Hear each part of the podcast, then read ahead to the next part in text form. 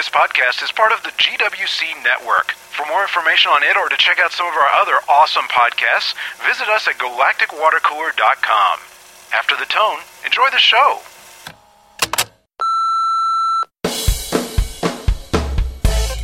This is Save Eureka, podcast number 20, Once in a Lifetime.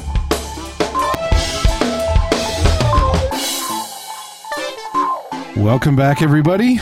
Yeah. Dude. We got deep Eureka this week. Hell yeah, this is the season finale, season one finale, right? Yes, it is. Yeah, It is yeah. the last episode of season one. Holy crap. I am really glad to get a chance to see this again because I remember the first time around not fully understanding everything that was going on. And now, I mean, knowing Having what happens, seen yeah. like f- you know three more seasons on top of this, I'm just barely grasping what the hell is happening. Yeah, I, well, I was saying to Chuck beforehand is like this. I can't, I can't. I forgot how deep this episode. Is. Yes, deep is exactly it. I mean, and we went from, you know, kind of light and goofy and creepy, you know, and then we had House Rules where it's finding its kind of emotional feet, and then bam, Let's just throw it all into conflict, which will never quite resolve. and let's mentally damage two of our primary characters forever.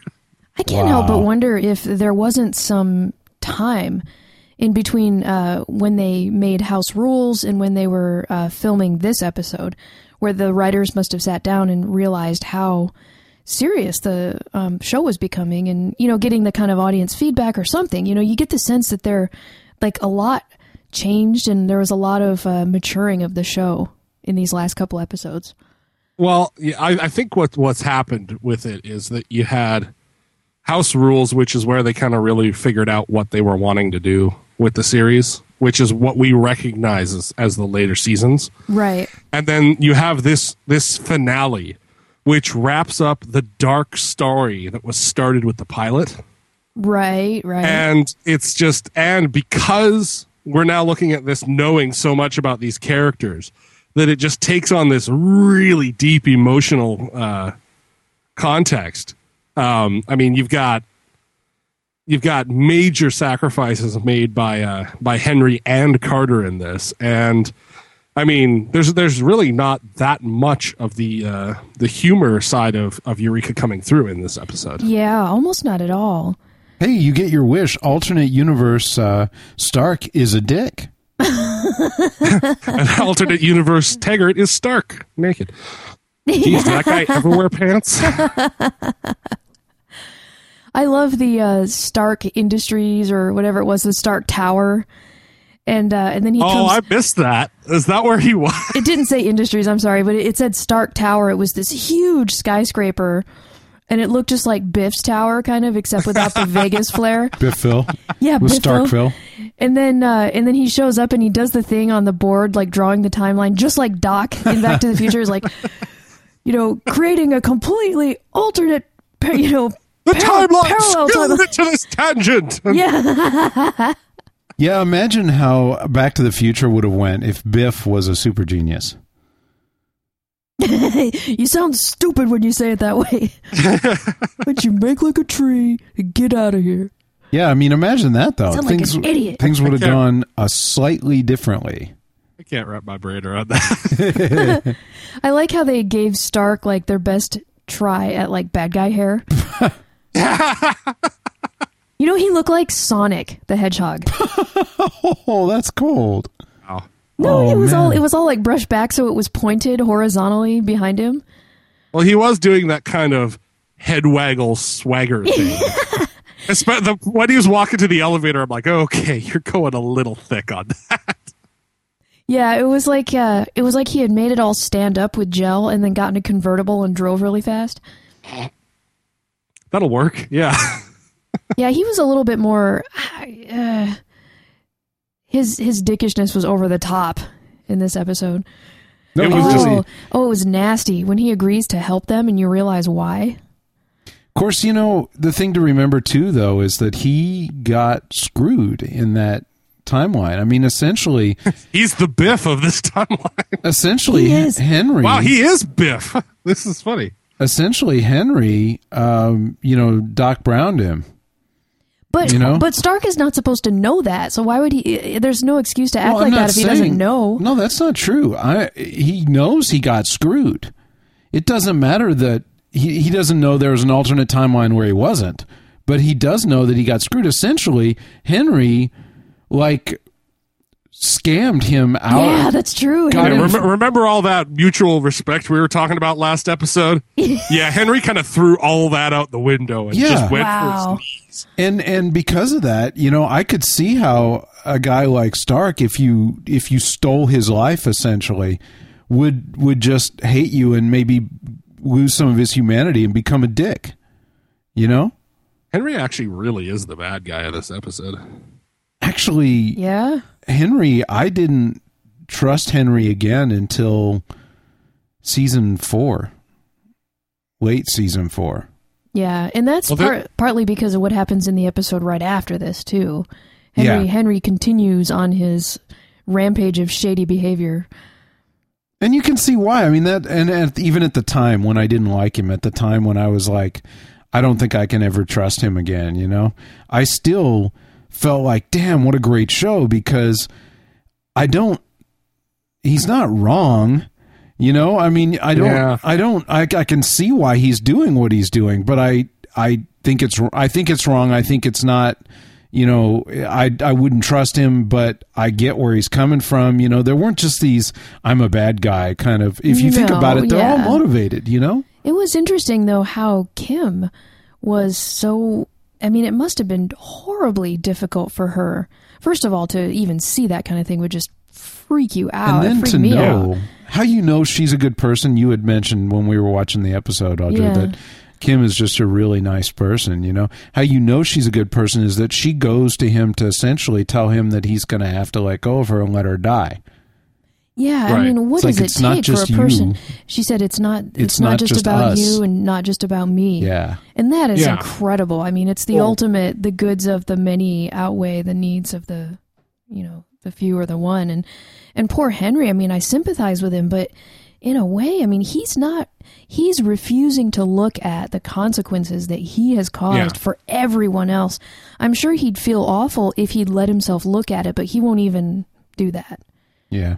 Because the only thing he's focused on is his own life and Yeah, he's he's he's basically pushed all of the reason down and just you know justified it in his brain as as you you know the, we're supposed to be together and I must do this to maintain that. And I mean she's looking at it from you know destroying the world is not It's not not going to work. worth, Yeah. yeah. it's not worth my life here. I mean, she's thinking of the greater good, and and he's he's just consumed with with grief. You know what that reminds me? I'm sorry. It's what I uh, uh, we have some friends in town, and we were watching the other night. They were talking about how they watched Stargate, and they saw the first few, and and kind of had a rough time with it, like everybody, right? So I was like, the first couple, like in Yeah, season oh, one, yeah, yeah, and the yeah, first- the first episode. hell, most of The season first one. couple f- full frontal nudity episode. Well, just one. There's only the one. Yeah, I don't count the one. It doesn't. Anyway, long yeah, story it short, was, it was O'Neill swinging in Harry.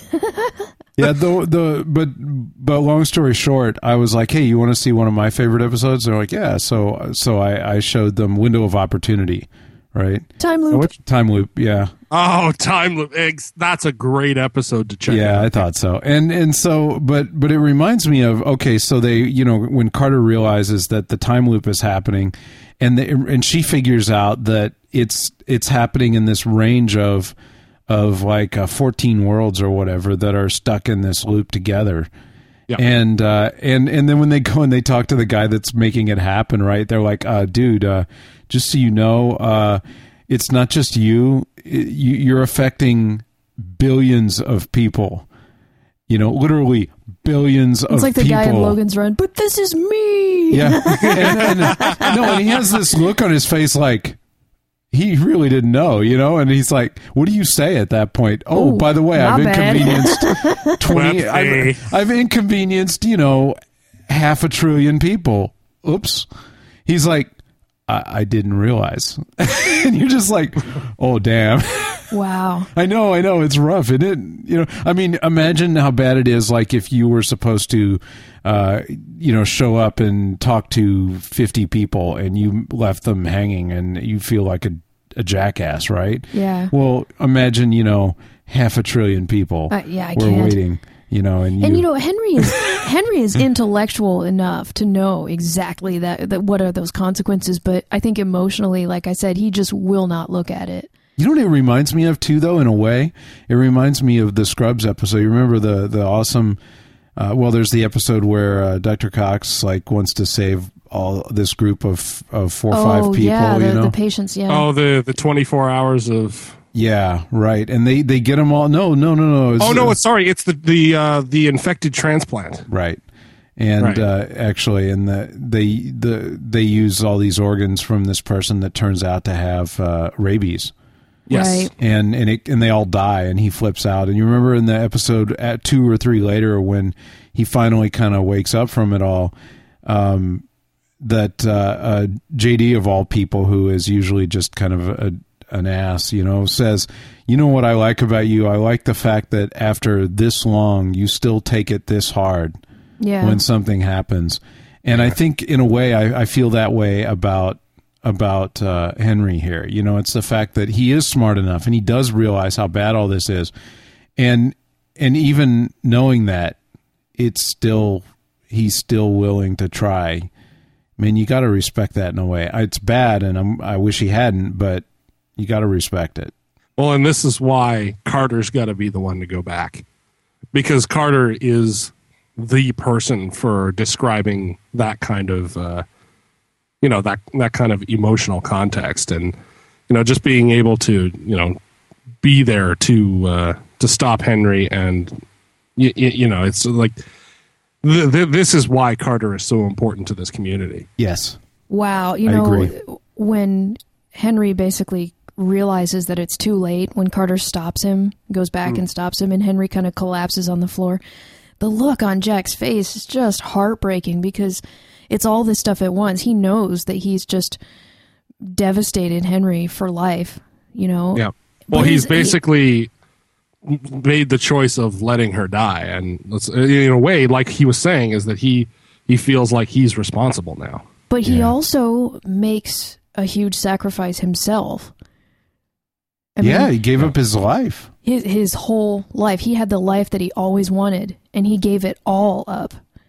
I mean, it wasn't just that he ends up with Allison; it's that he's happily married to Allison, that they're going to have a baby, that Zoe is, you know, a wonderful, successful young woman, that um, you know Kevin has grown up and is doing well, and Sarah finally got a female voice. No kidding. most importantly, right? I mean, it's just everything that he ever wanted, and the little mailbox that says the Carters is just symbolic of the. It's like Yeah. the perfect life for him, and he, I mean, he wasn't giving up the same thing that Henry was, but he gave up an awful lot, and the look on his face is just, ah, it just rips your heart out. Really good dramatic acting for Yeah. for people Joe- in a, a comedic series. Yeah. Joe Morton is freaking awesome. Yeah, it was so funny. There was a scene where um who was he talking to and I made the Terminator joke.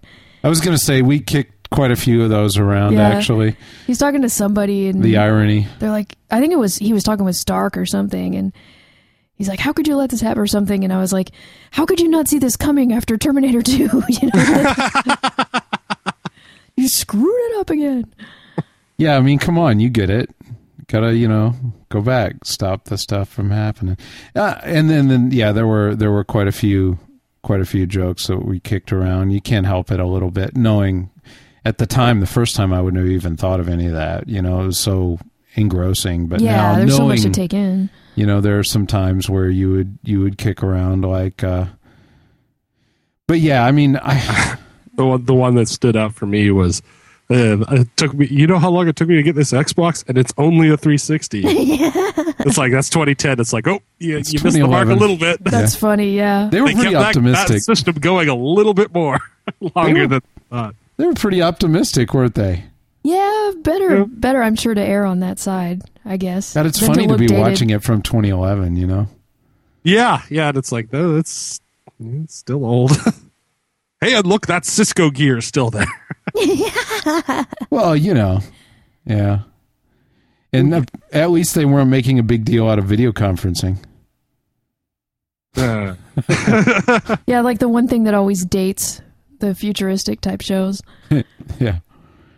Look, a TV screen. Yeah, now everybody's doing it with their phone. You know, you're like, hmm. hmm. So yeah, if you uh, if you could, uh, and and I understand if you say I don't want to answer this because I probably wouldn't now that I think about it, but if you could go back five years and make and and you know re-inhabit your body the way Wow. they did, what what would you do? Well, he doesn't re-inhabit his body. Yeah, he does. Yes. Oh, you mean?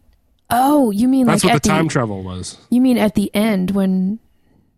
Well, that's that's what Henry. All of it was. They explained that. Yeah, that that like the yeah, physical time travel was impossible in this uh, context, Oh, but right.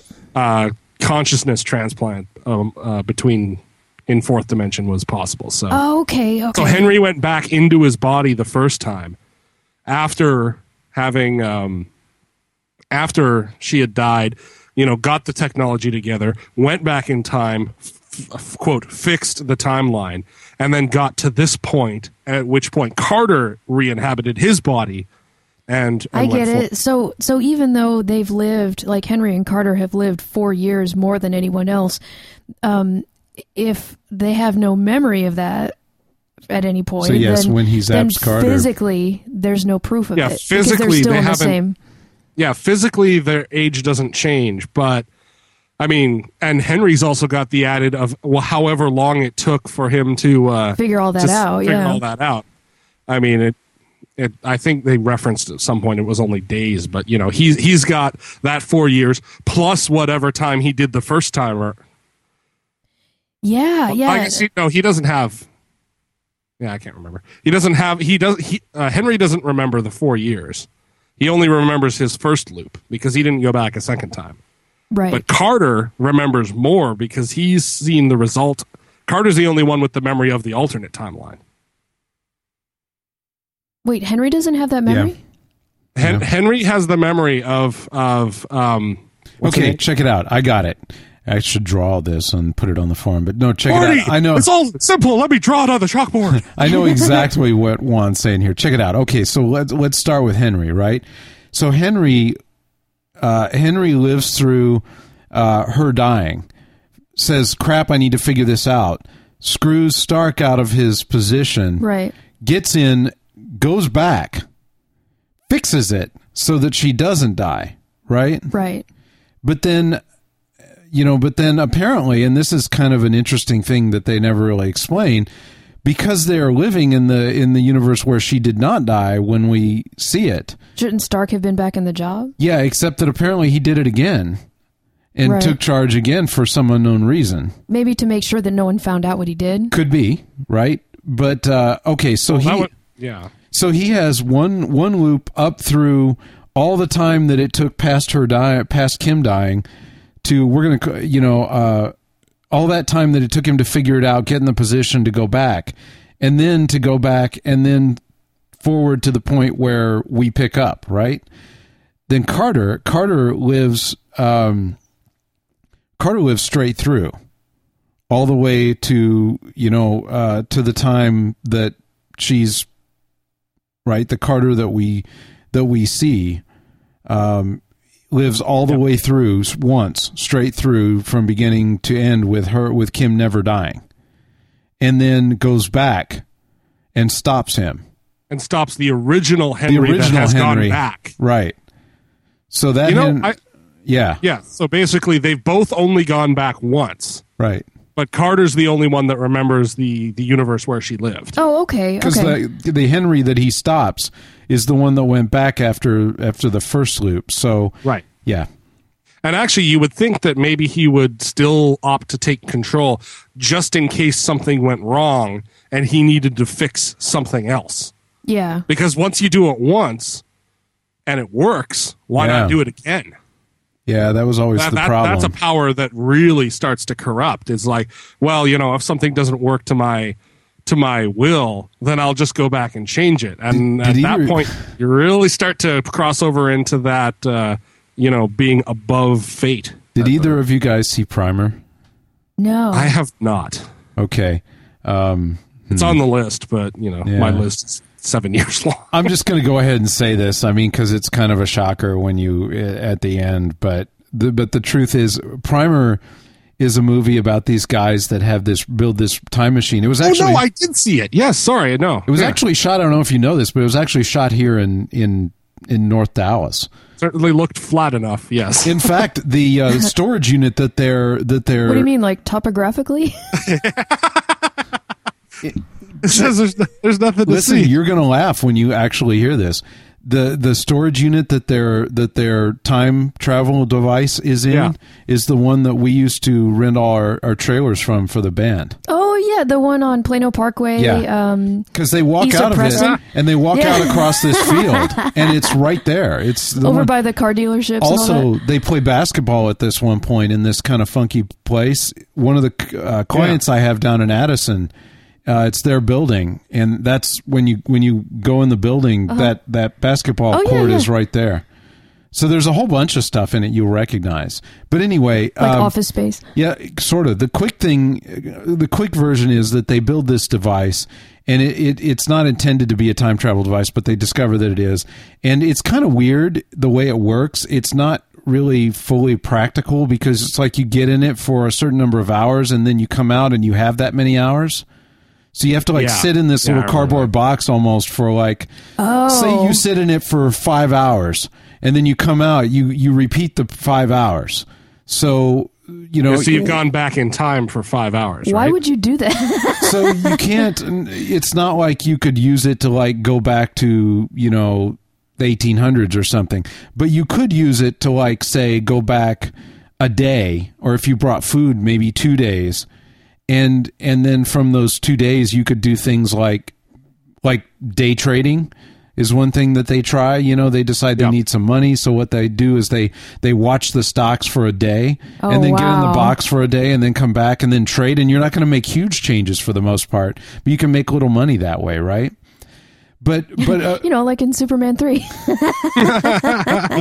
but it's it's kidding aside it's actually very serious So the movie is really creepy because what happens is is they slowly start to kind of like unravel because of what what Juan was talking about it's the fact that once you can make a change you know you, you have a little bit of the butterfly effect thing right? Where you make Yeah. a change and it makes another change and then you want to fix that. So you go back and you try to fix that and you try to fix the other thing and it and then and then the the kicker is is that like they sort of become obsessed for different reasons and and they have a falling out and one of them goes back and tries to fix it so that the other one's not involved and there are all these things. And at the very end they have this sort of weird interaction and the guy walks away and the kicker is you discover that he's listening to a recording of himself talking through the day and you realize that he has lived this thing probably thousands of times trying to make it right and he's literally documented every second of Holy every day crap. trying to fix it to where he where right it wasn't because, fucked yeah up because yeah before things went wrong he realized that they could so he created another one and it was like a kind of a dead man switch where he could try to back out changes that went way wrong and like Groundhog Day. yeah well well n- even worse like like Yeah. it was like he it's like if the t- the time machine that we're using for our advantage goes bad i have this other one that i can use to fix it. And it, it gets all really weird where it's it's like he's he's trying to think ahead of himself and and it's it's just not yeah i i, I gotta go back and watch that again because and actually just, just to point out that that movie butterfly effect even though it's got ashton kutcher in it it actually is a really good movie I Actually, heard it. I still haven't seen it. it's that. freaky and awful but you should by awful i mean it's like it is scary Like hard at to a watch, core level yeah. yeah. yeah like like people getting their limbs ripped off isn't scary to me but like having he That's has his gross, life right? dissected piece by piece and everything that's important is is jacked up and lost and it's scary. But no, Yeah, he- I, yeah, and it's it's a result of trying to make things better for either himself or others, and he destroys his life doing it. Yeah, and and Hmm. so both of these I think are really interesting ways of look. Exactly, one when you said that I was just like, man, this this has a, some history, you know. Yeah. Uh, I mean, it, it's a good point. It's that once, even in fiction, you know, when time travel.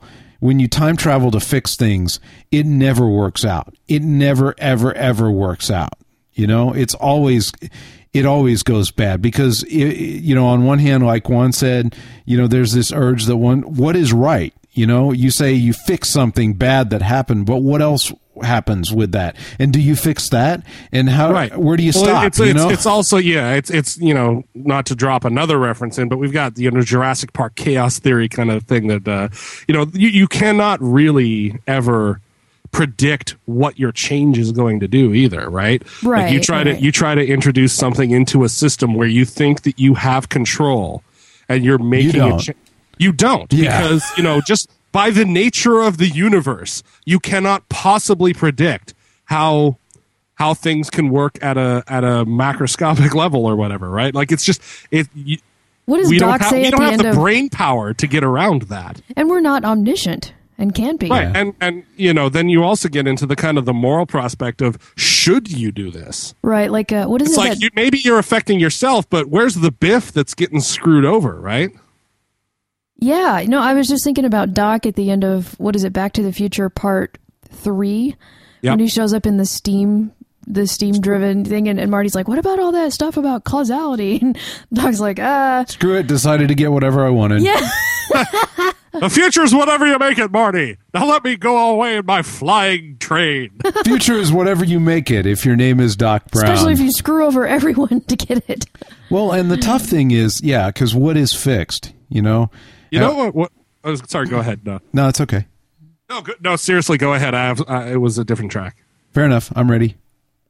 Okay, I was going to say the one line that really stuck out to me in this episode, which was actually way out of place, is somebody, I can't remember, I didn't write it down, so I don't remember, but somebody said to somebody else, you know, it's like, well, oh no, I guess it was Stark. It's like, why are you doing this? It's like, well, everyone deserves a second chance. It's like, Yeah, it was Stark. wow, that's kind of going against the, the, the theme of the entire episode. Well, I mean, and of course he was talking about himself. I think. yeah, he Well, was, yeah, and that's I why know, it was but- so mean. Right, but at the same time, it's like the point is is that you know just because we have the ability to create a second chance in that manner doesn't necessarily mean that it's you know you, like Interestingly, he gets a are we to second play God chance, in this? Right? and it works out the same way.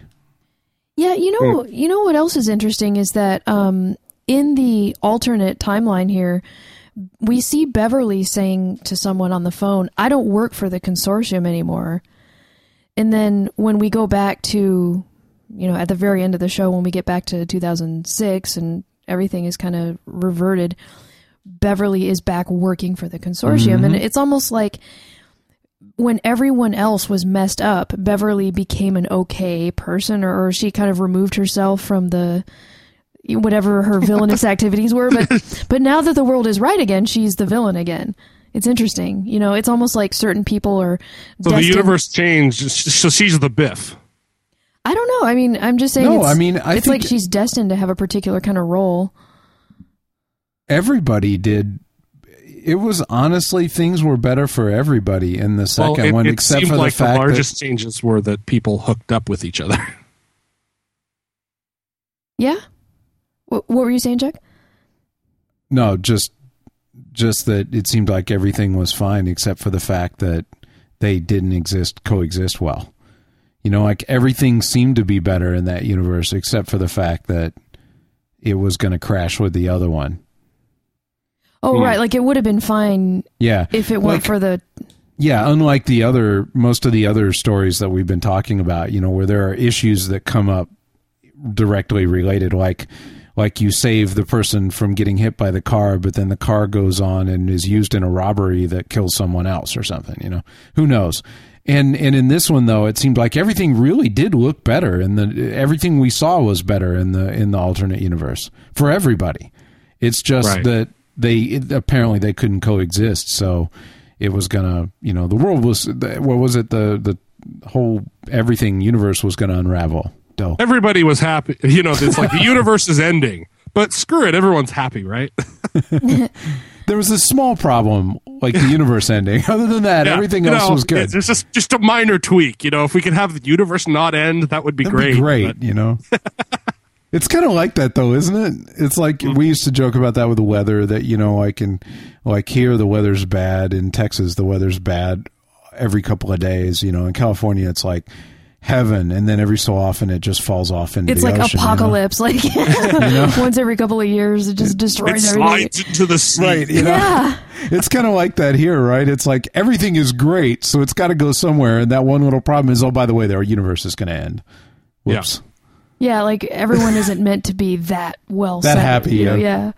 Yeah, You know that's, uh, actually, that theme shows up a lot in sci-fi, like the uh, that episode where in of uh, Atlantis, where they come across that that Lantean city that uh, all these humans have uh, found the shield and turned it on for a year, and then they're Oh like, right. "We're completely safe from the wraith, isn't it great?" And it's like, "Well, yeah, because you turned on that shield, your entire civilization will now be swallowed by a volcano."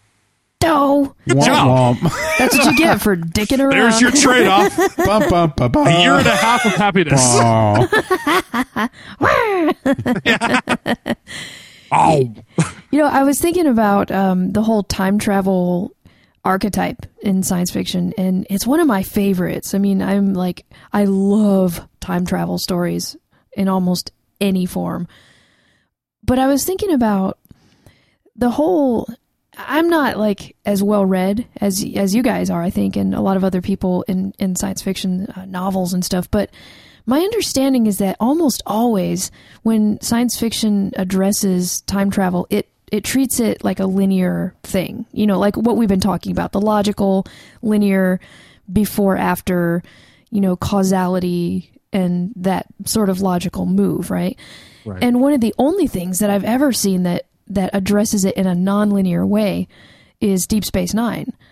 Oh, okay. I, I don't know where you're going. Okay, Deep Space Nine, really? Yeah, Deep Space Well, Nine. yeah, I with- with remember the, the- the prophets and how they, they don't have any They live out concept. of time Oh, and they just right, see right, everything at once. Yeah. Right. Yeah. So, you know, but what's interesting is on Earth right now, there are cultures who see time slightly differently. You know, it doesn't mean that they don't believe in like before and after, but but there are some uh you know, like East Asia, there are parts of East Asia and in, different cultures where they they have kind of a a circular concept of time or like things like um some of the ideas behind Buddhism have circular concepts of time. And right. the- like the i- Davis, you know, that thinks Battlestar Galactica really happened. Corner gas. I'm kidding. Yeah, but I mean, well, it, I think the reason that a lot of a lot of the um, a lot of the uh, description and, and writing of time travel is very kind of a linear kind of you know cascading progressions. Like you go back in time okay now you're moving forward from this point et cetera et cetera. Is because you know you get sci-fi writers that are theoretically thinking very logically in terms of how a lot of this sci-fi works. And in terms of perception of f- uh, four dimensions it's it's hard to uh, it's hard to grasp it in in many different ways. I mean you, you know we observe time as moving forward at a constant rate right? And that's that's just how we perceive it. And to try to perceive it in any other way is is hard to wrap your brain around. I mean it doesn't carl sagan talk about four dimensions in, in cosmos in uh, you know it's like you have a two-dimensional being trying to observe a, th- a three-dimensional world. It can only observe it in a certain way. So our perception of time is very specific to how we're already perceiving time. So to try to think of it another way like how deep space nine where everything is you know you know the prophets with non-corporealism or doctor who which is more like well everything's occurring at once and it's just you know it's it's not necessarily point A leads to point B leads to point C. It's like you know sometimes you know uh, result A can uh, you know be its own cause or whatever you know. So it's it's it's kind of hard to wrap your brain around. it, I think, for the Ouroboros, yes, actually- or, or Red Dwarf. no, I, I'm glad you brought that up because Ouroboros, you notice that it has the uh, the snake um, eating its own tail essentially, but that's the infinity symbol.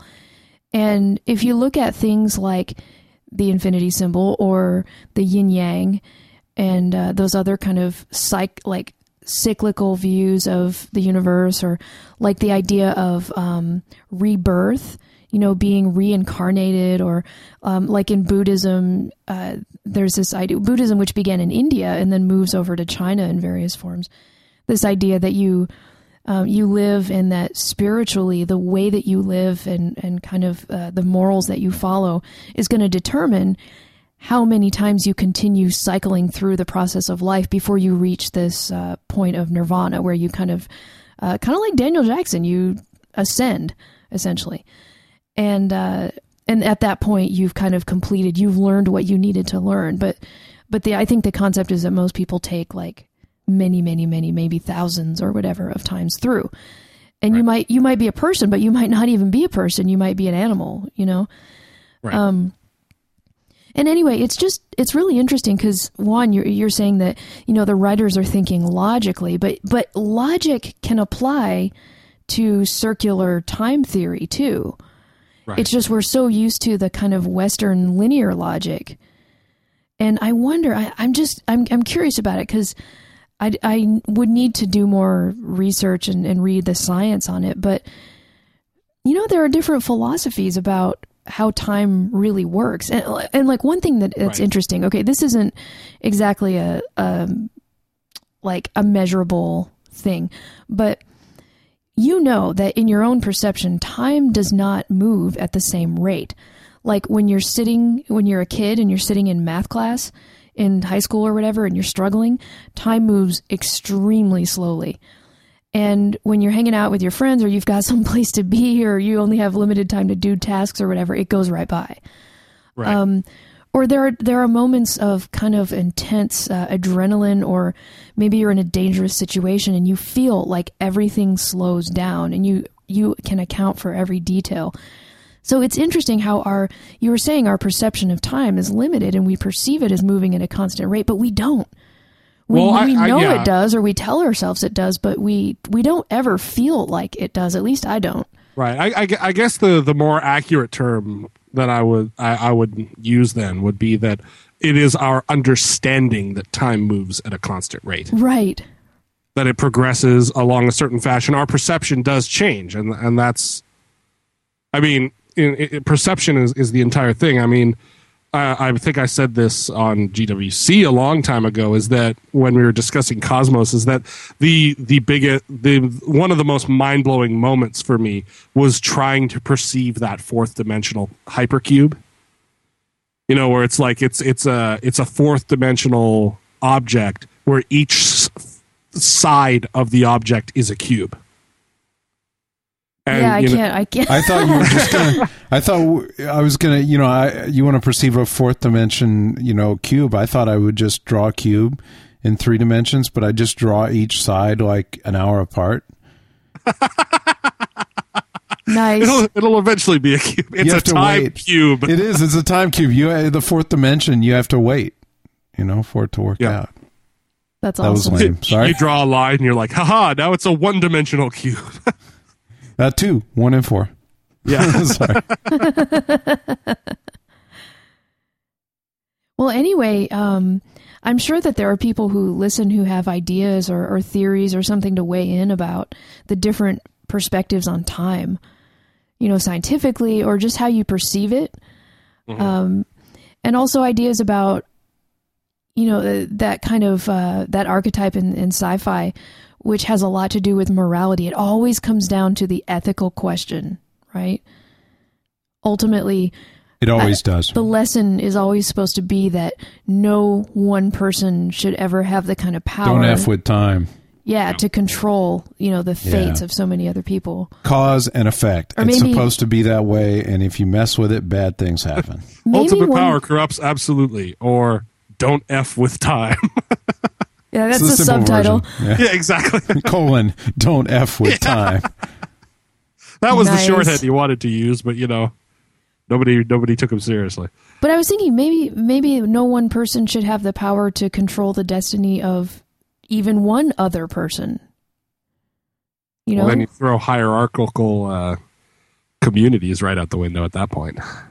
It's a deep point, guys. Sadly, we're going to have to wrap up. Maybe we continue it next time a And little bit. and this storyline does continue. So yeah, there's we'll a get lot some more say. time to talk about it. Sorry about Man, that. thi- I, this is why I was so happy to to watch the end of this season because it's Yeah. just it's just so much deeper than I ever remembered it being, and and it's just it, it kind of really churns your brain. And we don't have to have that long uh, wait between seasons. We can Hell roll no. right in. We'll be back next week with another podcast. Audrey, got anything to add here in the last minute? Nope. Just looking forward to talk about more time travel because I love it. Ooh, me too. Juan? Next time, episode season two, episode one, Phoenix Rising. Looking forward to. it. Nice. Woohoo! All right. We'll see you next week. From everyone here at Save Eureka and GWC, thanks for listening. If you'd like to watch Eureka or other fun shows with some of the friendliest people in geekdom, visit us at galacticwatercooler.com. We'd love to hear from you as well. If you have something to add to the show, give us a call at 214 296 9229. That's 214 296 9229, and follow the instructions there to leave us a message for inclusion in a future podcast. Financial support from listeners like you keep all GWC podcasts on the net each week. To find out how to donate, visit galacticwatercooler.com slash donate.